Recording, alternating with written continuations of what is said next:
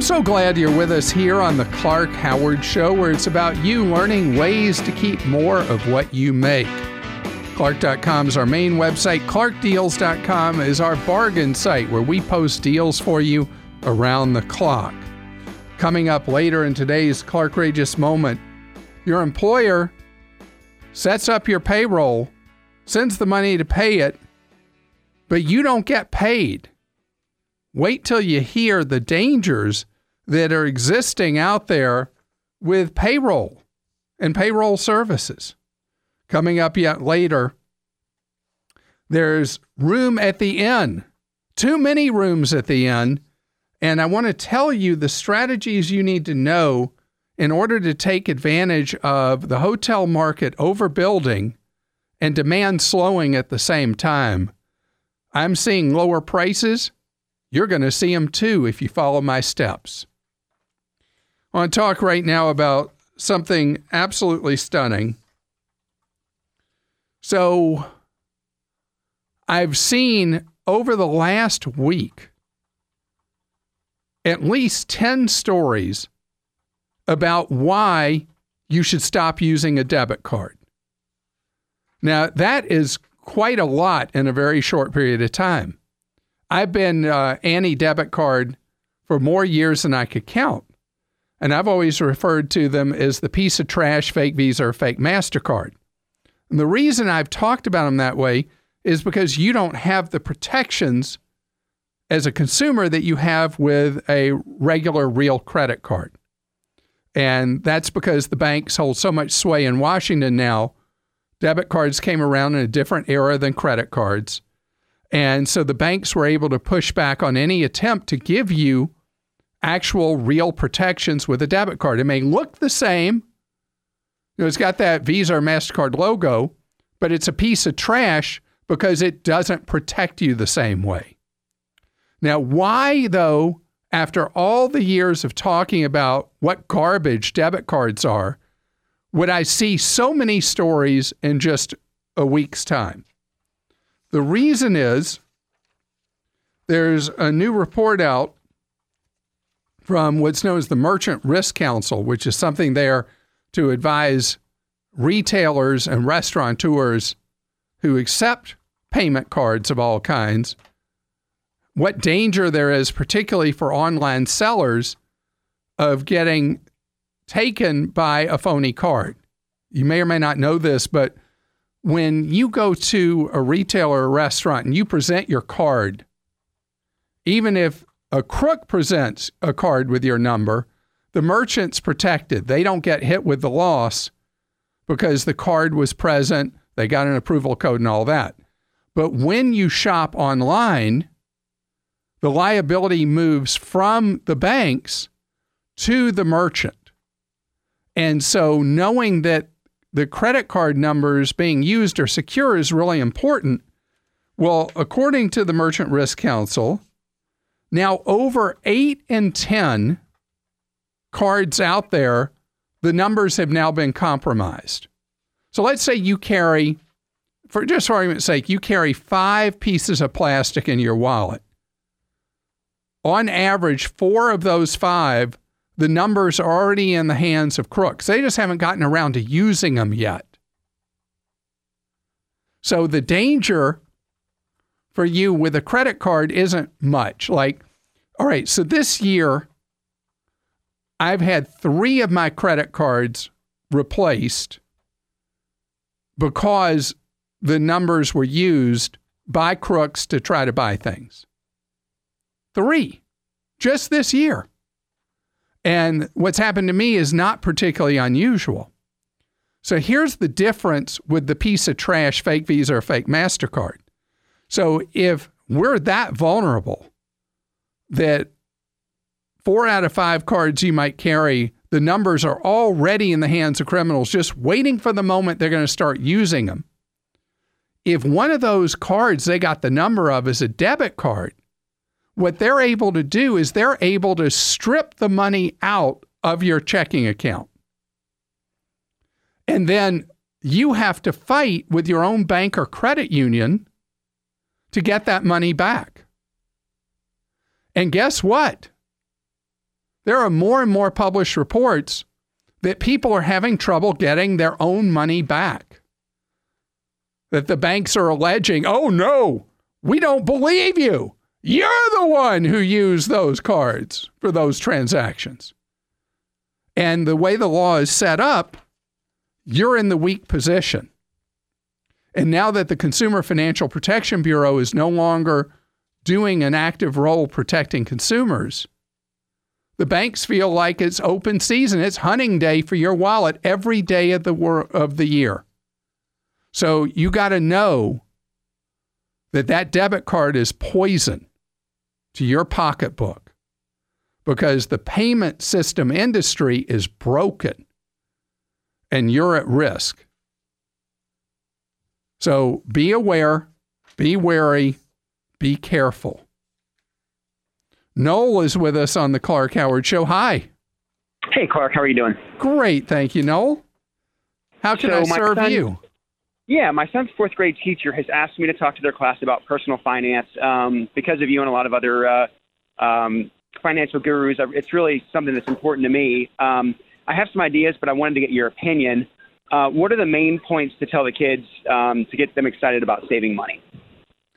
So there's something that uh, you may or may not have heard me say that in the occasions when I've talked to school groups of any age, I always pull one trick out of the hat.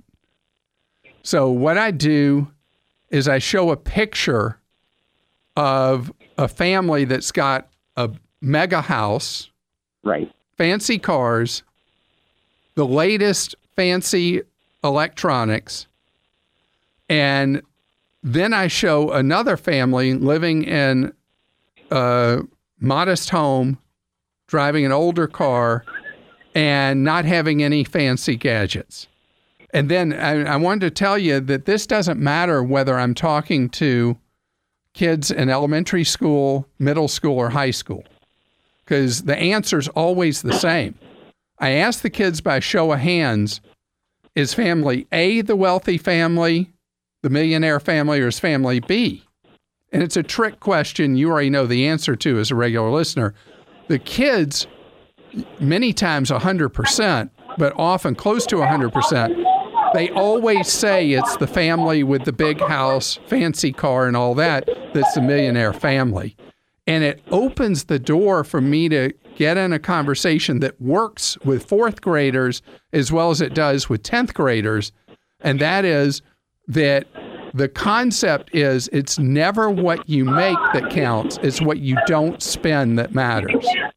Right. And so that's something that I can pretty much universally explain. And awesome. and so that is a great opener to talk to the kids about. And then um, I start talking about doing examples depending on the age.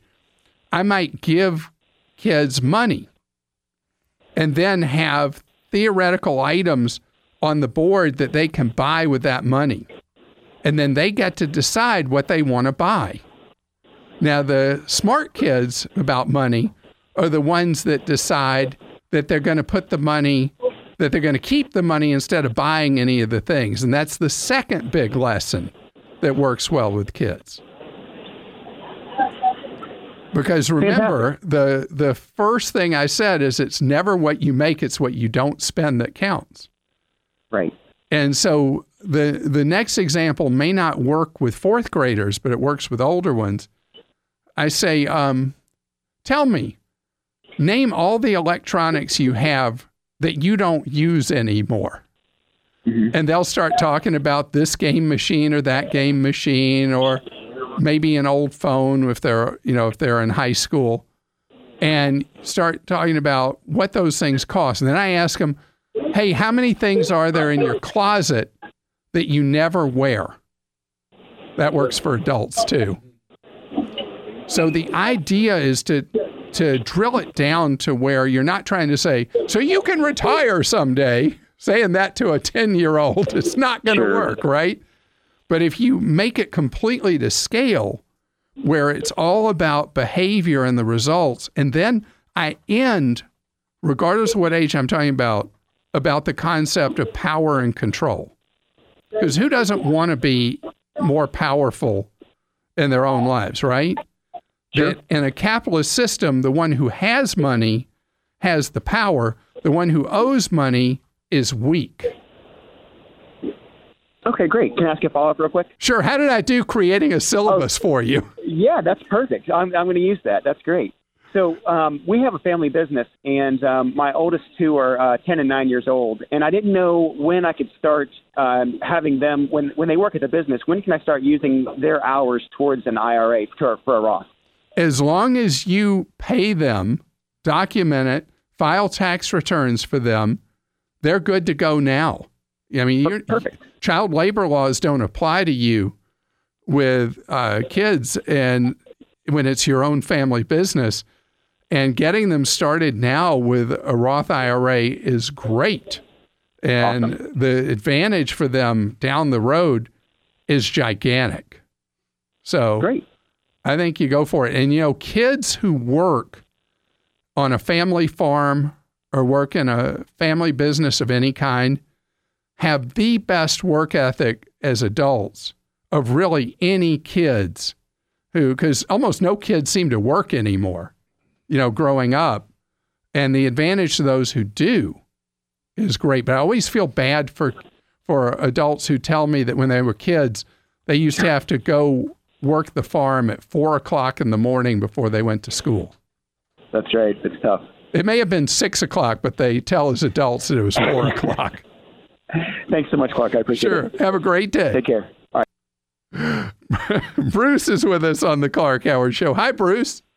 Hi, how are you? Great. Thank you, Bruce. How can I serve you today? Well, my wife and I have decided to prepay for funeral and cemetery expenses. Uh, the reason for that is we have some experience with it. It's been, we've uh, recently buried uh, my mother-in-law, my wife's mother, and uh, it just was very convenient, very uh, um, pleasant, a pleasant experience for us having having all those expenses prepaid by her, uh, her herself and her husband years ago. So we'd like to do that for our survivors as well. Um, so I have some questions related to that, and part of it comes from a background. Uh, years ago, my wife and I purchased. This is in the '70s. We purchased some um, a plan, a program, and then the company went out of business. Uh, of all the money that we spent uh, back in the '70s, the only thing we have left to show for it is the actual plot. Right. Um, you you so took little words right out of my pre- mouth. I got to tell you this, Bruce. This is so crazy you just said that because that was one of the things I was going to say to you. Why not to do it like your late mother in law did? So I want well, to give yes, you an I understand alternative. that, and and I, and I've been doing some research on that. But of course, the cemetery and funeral home people they always say it's protected. yeah, In fact, yeah, that's yeah. what I was researching. I was told that when you when a person prepays for these services, that money actually goes into a trust fund, and that's where the money is stored, so that it could be used anywhere. right. For instance, if we move and go to a different state, and, and, you know we choose to be interred somewhere else. I was told that that money is in a trust fund and it can be used anywhere. All I right, so been able don't- to let me tell you that. something. Don't trust what you were told about the trust funds. Because All right. because even though the law may require that, many times there will be conversion of that money and it never makes it into the trust funds required by the state.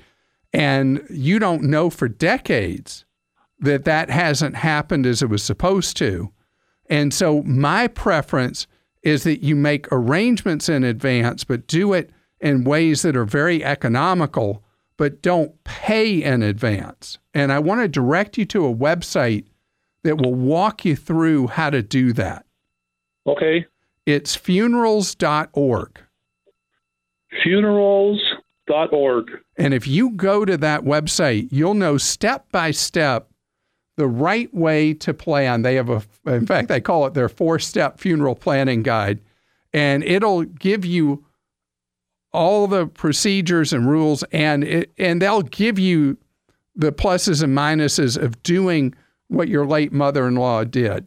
and you'll be able to make what would be for you the best decision. They also have a link to local funeral and memorial societies that use group buying power to buy funeral services for you at a much, much lower price. So check that out.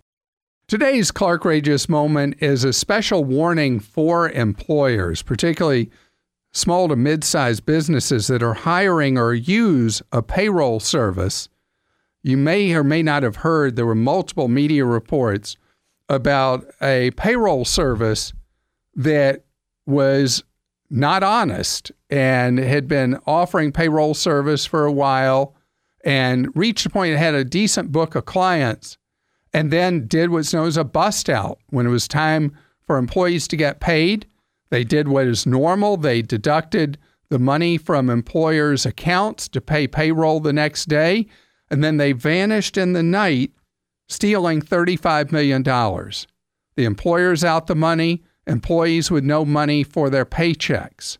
So the payroll business has expanded a lot. There are a lot of new players involved with payroll.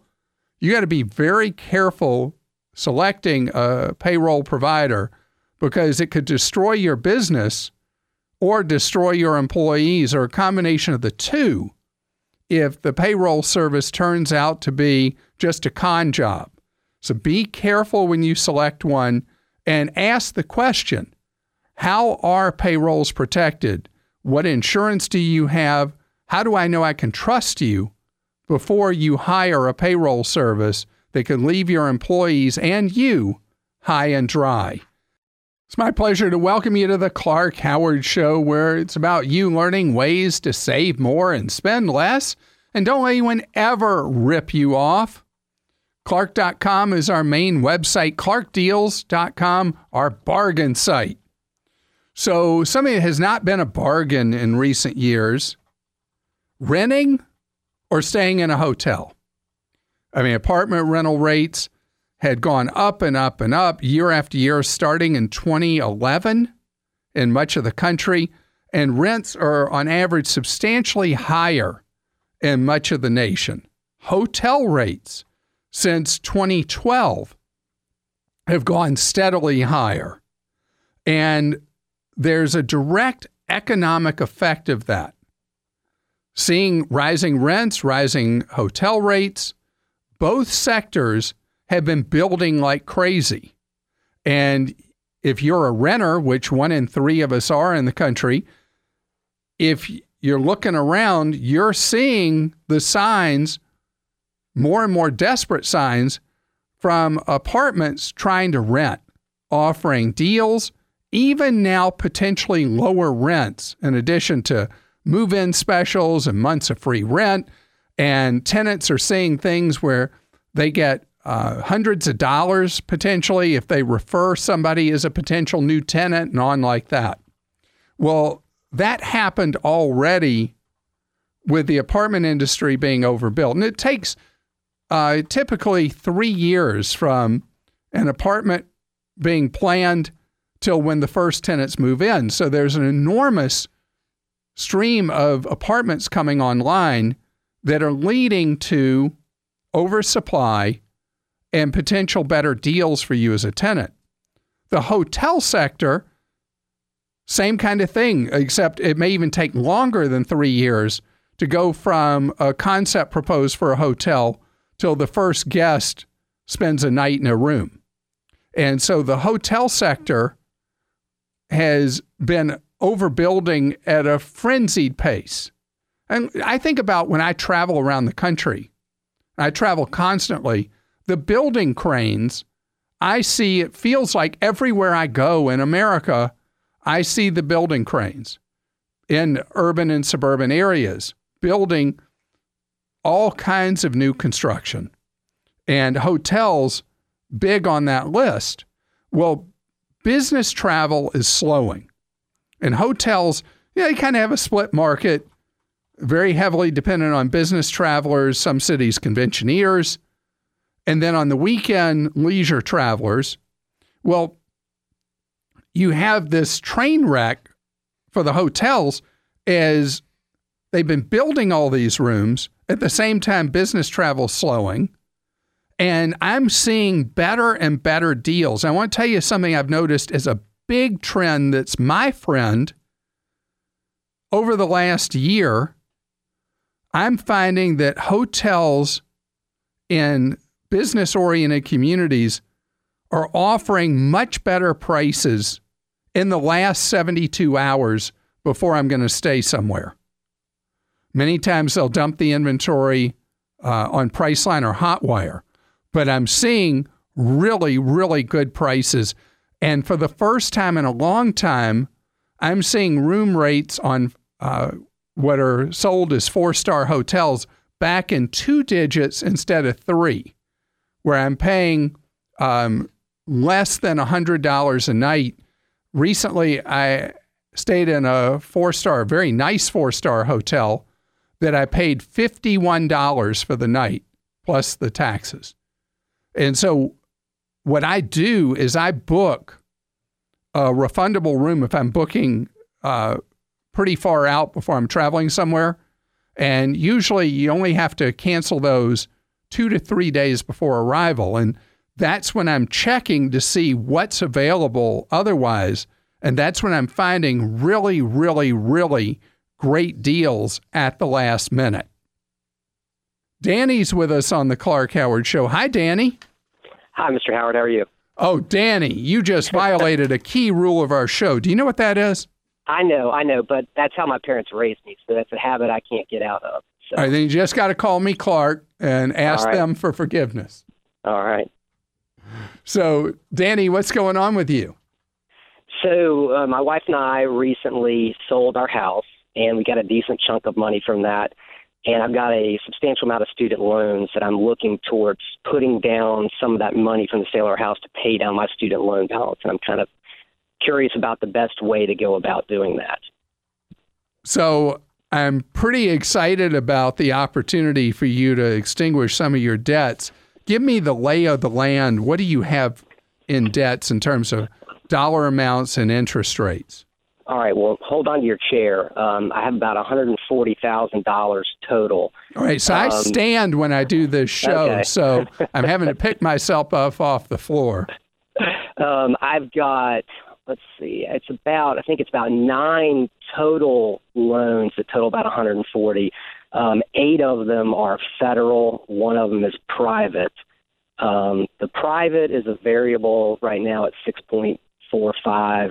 The um, federal ones range from two of them are at 7.9, three, four of them are at 6.8, and then two of them are at 4.875.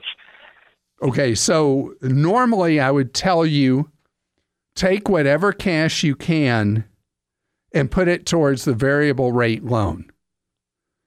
And that's normally what I would say. But right now, with the economy slowing, uh, we've got a better chance that the variable rates will go down rather than up unless it has a floor at that six point what did you say? Uh, it is uh, currently 6.45. Yeah. So do you know if that loan has a floor on the interest rate or can it go down uh, continually? Off the top of my head, I do not know. That's something I'll definitely check into. Right. So, so again, normally I would say take out the private loan with a variable rate because the others, you know what you're dealing with. But right. with the current environment we're in, I would go heavily towards that 7.9% rate. Right. And how much do you think you owe on the 7.9? Um, they combined those two are roughly 43. And so we have that we were planning on taking about 65 to 70 from the sale of the home to pay them down. So I was planning on throwing it at both of those, and I didn't know if I should throw it at additionally at some of that 6.8 federal, or like you said, do it the um, the private one. So yeah, so I would take the 43 and kill the 7.9 loans. Get them just out of your life. 8% is no fun at all because you've got enough to do that, right? Because you said you got 65 you can put towards them. Correct. Yeah. So wipe those two out. And then after that, you got 6.8 fixed, you got 6.5 variable. I think I'd I'd go towards the private loan and put as much as you can towards that 6.5 variable. Okay. And All the right. difference you're going to make because you're going to go from $140,000 in student loan debt to 75,000 in student loan debt. The monthly effect of that with what your obligations are going to be on those going to be completely different and then how much interest they're going to throw off each month is going to be cut by more than half because you're you will have gotten rid of the highest interest rate loans. Right. What do you think about after paying down that chunk? Uh, you know, I, I know you're a fan of federal loans versus private, but refining basically the balance or maybe a portion of the balance into a private loan that has a lower interest rate, or I know one of the other options is to do a federal consolidation, but they kind of take, I think, your weighted average of what you have left. So then my 4.875. Yeah, so leave the four up, point. so- Here's what I would do. I would leave the four point eight seven fives as they are, Okay. and with the direction of interest rates, you may be able to take down the six point eight down uh, as much as two points or more. And then I always say that it's only worth taking a, a federal loan and making it private if you can save one and a half points. You should be able to save maybe two percentage points. Okay. And then it's worth giving up the borrower rights on a federal loan for the lack of borrower rights on the private Gotcha. with the refi. And, you know, SoFi is the biggest player in that, and they've got competition now. Right, right. Now, what do you think about doing variable rates with those private? Nope. Uh, okay. No, with with lowered with interest rates going down, this is the time that you go into a fixed rate, not a variable. So you don't want to, at a time of where rates are going to be uh, unusually lower than normal, you don't want to be in a position where when rates start to climb again, you're paying higher variable rates. You want to fix those rates and know that that's all you're going to have to worry about for an interest rate. Ron is with us on the Clark Howard Show. Hi, Ron. Hi, Clark. How are you? Great. Thank you, Ron.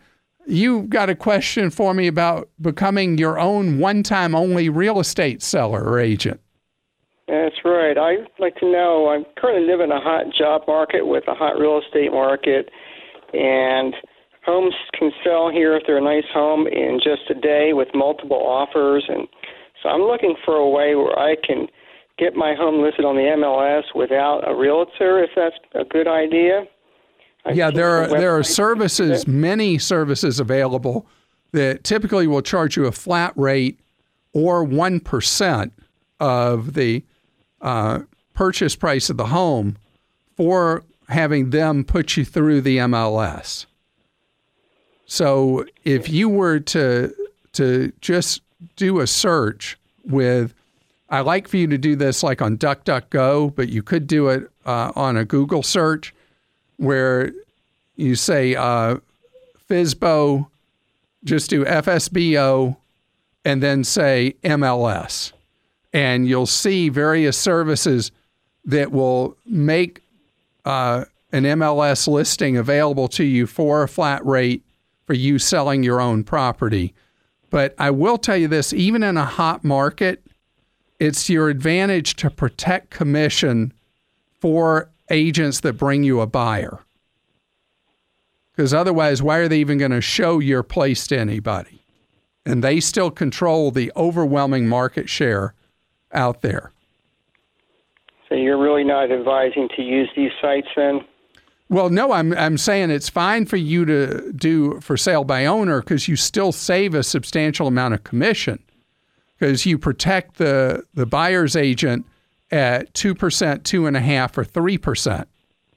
Instead of if you use a traditional agent to sell your home, you're usually looking at six or seven percent, depending on local market conditions, that you're having to pay in commissions. So I think people do much better at half a loaf on commissions than trying to avoid paying them entirely. Okay, so use the site with the realtor that comes with the site. Uh, no, that's not what I'm saying. Let me I'm let me sorry. explain this again. So you have to have somebody with a real estate license in order to get you on the MLS. So they basically lend their license to you in return for you paying them a fee that will be uh, in, normally in the hundreds of dollars. And that's why you do that search online to find services available to you where you live that will do that for you, get you in the MLS. Okay. But the second side of it is that when you sell your property yourself, most potential buyers are still coming to you with an agent. And that agent's going to trash talk your home or not even show your home if you're not protecting them by paying that buyer's agent a commission. So Right. even though you're not having to pay the seller's half, the listing half of the commission, I still think it's really smart for you to say agents protect it. That's all you have to say. And then you negotiate what that means. If you're going to pay them a flat rate or pay them 2%, 2.5, or three, somewhere in that range for bringing you a qualified buyer. Gotcha. Okay. So I think that that combination works, but trying to cut them out of the whole game, that makes it much tougher for you to get that house sold. This episode is brought to you by Progressive Insurance. Hey, listeners, whether you love true crime or comedies, celebrity interviews, news, or even motivational speakers, you call the shots on what's in your podcast queue, right? And guess what? Now you can call the shots on your auto insurance too. Enter the Name Your Price tool from Progressive. The Name Your Price tool puts you in charge of your auto insurance by working just the way it sounds. You tell Progressive how much you want to pay for car insurance. Then they'll show you a variety of coverages that fit within your budget, giving you options. Now, that's something you'll want to press play on. It's easy to start a quote, and you'll be able to choose the best option for you fast. It's just one of the many ways you can save with Progressive Insurance. Quote today at progressive.com to try the Name Your Price tool for yourself and join over 28 million drivers who trust Progressive. Progressive Casualty Insurance Company and Affiliates. Price and coverage match limited by state law. Joe joins us on the Clark Howard Show. Hi, Joe. Hi, how are you doing? Great. Thank you, Joe. I'm really excited to have your question. Hit me with it.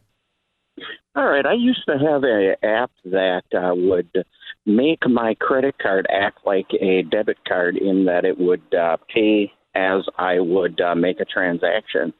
And that uh, has been purchased and shut down since. And I was Oh. looking for a replacement for Yeah. that. Yeah, so you're talking about either Debitize or Debix. They both folded. And it was outstanding because, you know, as I talked about even earlier this hour, the danger right now that debit card holders are so exposed. And so being able to use a credit card without being able to spend yourself into debt is such a great thing. So you found something else you want to ask me about that lets you do that. Tell me about that. What's the name of it? What does it do? Um, the name of the app is called SteadyPay, and to me, it looks like it does the same thing where it's going to link to your credit card, and then you can utilize that as a as a debit card where it will take the money out right away for you. Yeah, and the the beauty payment? of this is you have all the protections of a credit card, but also the the same kind of features as a debit card where if you don't have money, you can't spend that money. Correct, and that's kind of what I was looking forward to is just having that protection of the credit card. Yeah, so um, we don't know yet how reliable SteadyPay is. Okay. but the idea of it is so similar to Debitize and Debix that um, I hope that it works exactly as they did and allows people to have the legal protections of a credit card without the spending problem that can come with a credit card. And Sure. until we have some real world experience with it, we don't know. Now they have done something a little different than the other two. It this one's a freemium business model where you can use it free or you can buy additional services from them for a monthly fee.